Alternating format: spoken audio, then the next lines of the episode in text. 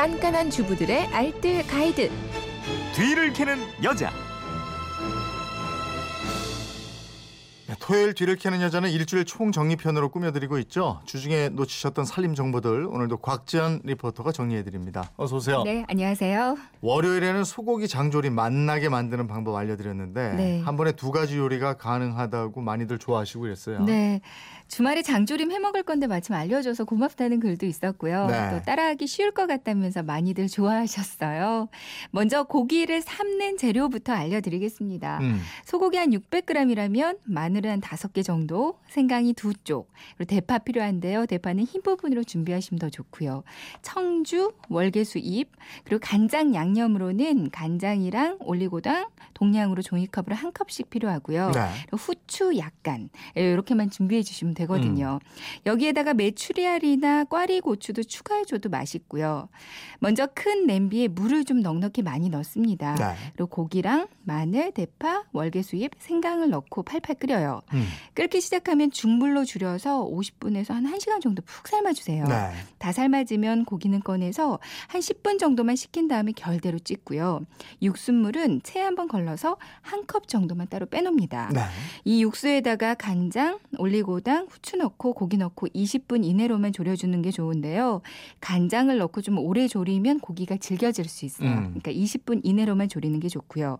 메추리알을 넣는다면 고기 넣기 전에 넣고요. 꽈 리고추는 고기를 넣고 맨 마지막에 넣습니다. 네. 그리고 고기 삶고 남은 육수 있잖아요. 네. 이걸로는 소고기 묵국이나 미역국을 끓이면 장조림이랑 국 이렇게 두 가지 요리가 완성이 돼요. 예.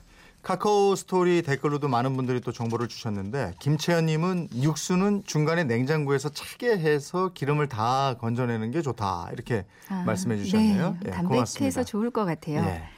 화요일에는 시금치 데친물 이거 아주 유용하게 사용하는 방법 저는 이거 쓰임새가 많았어요. 네, 그러니까요. 이렇게 한번 활용해 보세요. 버- 그냥 버리지 마시고요. 네. 먼저 주방 가스레인지 청소할 때 아주 유용하거든요. 이거 생각보다도 정말 깨끗하게 닦입니다. 네. 그러니까 시금치를 데치고 나서 시금치는 건져내서 요리해 주시고요. 남은 물에다가 베이킹 소다를 두 스푼 정도로 넣어 주세요. 음.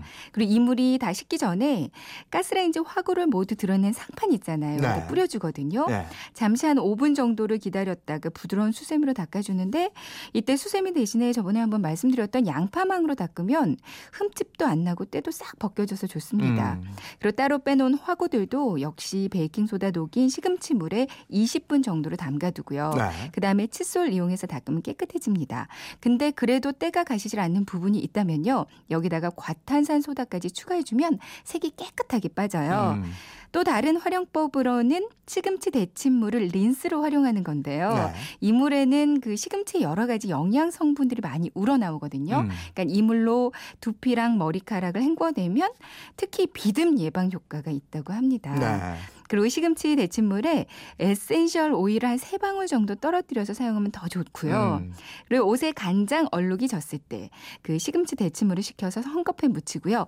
옷의 양면을 이렇게 톡톡 눌러주면서 닦으면 그 얼룩도 싹 빠져요. 네. 뿐만 아니라 물 빠진 검정색 옷도 시금치 데치물을 식혀서 여기 담가두면 색이 다시 살아났고요. 음.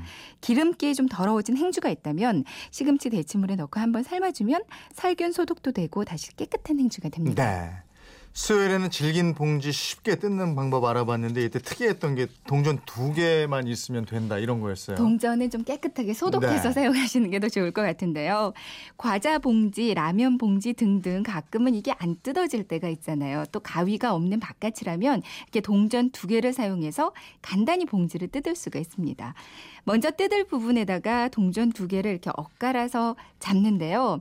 봉지 끝이 동전의 한 중간 정도로 올라오게끔 잡으시면 되고요. 음. 평소에 손가락으로 찢듯이 이 동전 두 개를 끼우고 찢어주면 되는 거거든요. 네. 그럼 동전 두 개가 가위의 날 역할을 해줘서 가위를 사용하듯이 손쉽게 뜯을 수가 있는데요. 그러니까 과자 봉지나 라면 봉지뿐만 아니라 질긴 봉지 우유나 플라스틱 카드도 이렇게 힘을 좀 준다면 쉽게 뜯을 수가 있습니다. 네.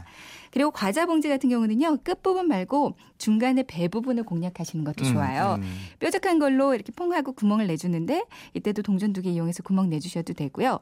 구멍 안쪽으로 손가락을 넣고 돌돌 돌아가면서 돌려가면서 찢으면 그 과자 봉지가 접시 모양이 됩니다. 네. 그러면 흘리지도 않고 깔끔하게 끝까지 과자를 드실 수 있을 거예요. 음. 그리고 또 한 가지 꽉 묶인 비닐봉지 매듭을 손쉽게 푸는 방법도 알려드렸었는데요. 그러니까 매듭의 한쪽 비닐 부분을 이렇게 베베 꼬아주면 됩니다. 네. 한쪽 방향으로만 계속 꼬우면 매듭 부분이 마치 그 딱딱한 막대기처럼 변하거든요. 음, 음. 그럼 매듭이 묶인 방향으로 쑥 밀어 넣어주는데 아주 손쉽게 매듭을 푸실 수 네. 있을 거예요. 방송 듣고 1945님은 바로 해보셨다는데 네. 정말 잘 됩니다. 이렇게 문자 보내주셨고요. 네. 2516님은 가장 간단한 방법은 2로 뜯으면 됩니다. 이렇게 어쩌죠? 보내주셨어요. 예. 많이들 이렇게 해요. 그러니까요. 사실 이게 제일 간단한 방법이죠. 목요일에는 과자의 뒷면을 또 캐봤죠. 네. 과자 뒷면을 보시면요. 원재료명과 영양 성분이 표기가 돼 있잖아요. 주로 과자에 많이 들어가는 원재료 중에서는 소맥분, 미각류, 팜유, 조미 분말 등등이 있습니다. 이 중에서 미각류는 쌀론에서 추출한 기름으로 씹을 때, 과자 씹을 때 부드러운 맛을 주기 위해서 사용하는 쌀기름 이고요. 네. 그리고 팜유 같은 경우는 이 상온에서는 고체 상태이기 때문에 다른 식물성 기름보다 튀김의 바삭함이 좋아요. 음. 다만 다른 식물성 기름들보다 포화 지방산이 상대적으로 좀 많다는 특징이 음, 있습니다. 음. 그리고 무슨 무슨 맛, 조미 분말 이렇게 적힌 건요. 그 과자 업체에서 여러 가지 재료들을 바탕으로 만든 그 업체만의 베이스 분말로 보시면 되겠고요. 네. 합성 착향료는 그 향을 내기 위해서 인공적으로 그 향을 입힌 것. 음. 또 정제 가공 유지는 말 그대로 정제된 기름이다. 이렇게 음. 보시면 되고요. 음. 풍미유는 볶은 기름, 또 연미 시즈닝은 짠맛을 내기 위해서 볶은 소금에다가 뭐 우유에다가 대두 같은 것들을 섞어서 만든 음. 겁니다. 그리고 대- 제품의 뒷면에 영양 성분 표시를 좀 쉽게 보는 방법이 있어요. 다른 건 그냥 다 참고만 하셔도 되고요. 네. 자세히 볼 부분은 이 퍼센트 부분이거든요. 음. 그러니까 우리가 하루에 먹어야 할 영양 성분을 100%로 봤을 때 그 중에서 이 식품에는 몇 퍼센트의 양이 포함되어 있다. 이렇게 보시면 됩니다. 네. 그러니까 예를 들어서 새우맛 나는 과자를 보면 나트륨이 14%라고 표기가 돼 있는데요. 음. 그러니까 이걸 끝까지 다 먹게 되면 성인 기준의 일일 권장량 나트륨 중에서 14%를 먹게 된다는 거예요. 네. 그러니까 과자 사실 때 어떤 재료가 좀 얼마나 들어있는지 확인하고 드시면 더 좋겠죠. 음, 알겠습니다. 주말판 뒤를 캐는 여자 곽지연 리포터였습니다. 고맙습니다. 네, 고맙습니다.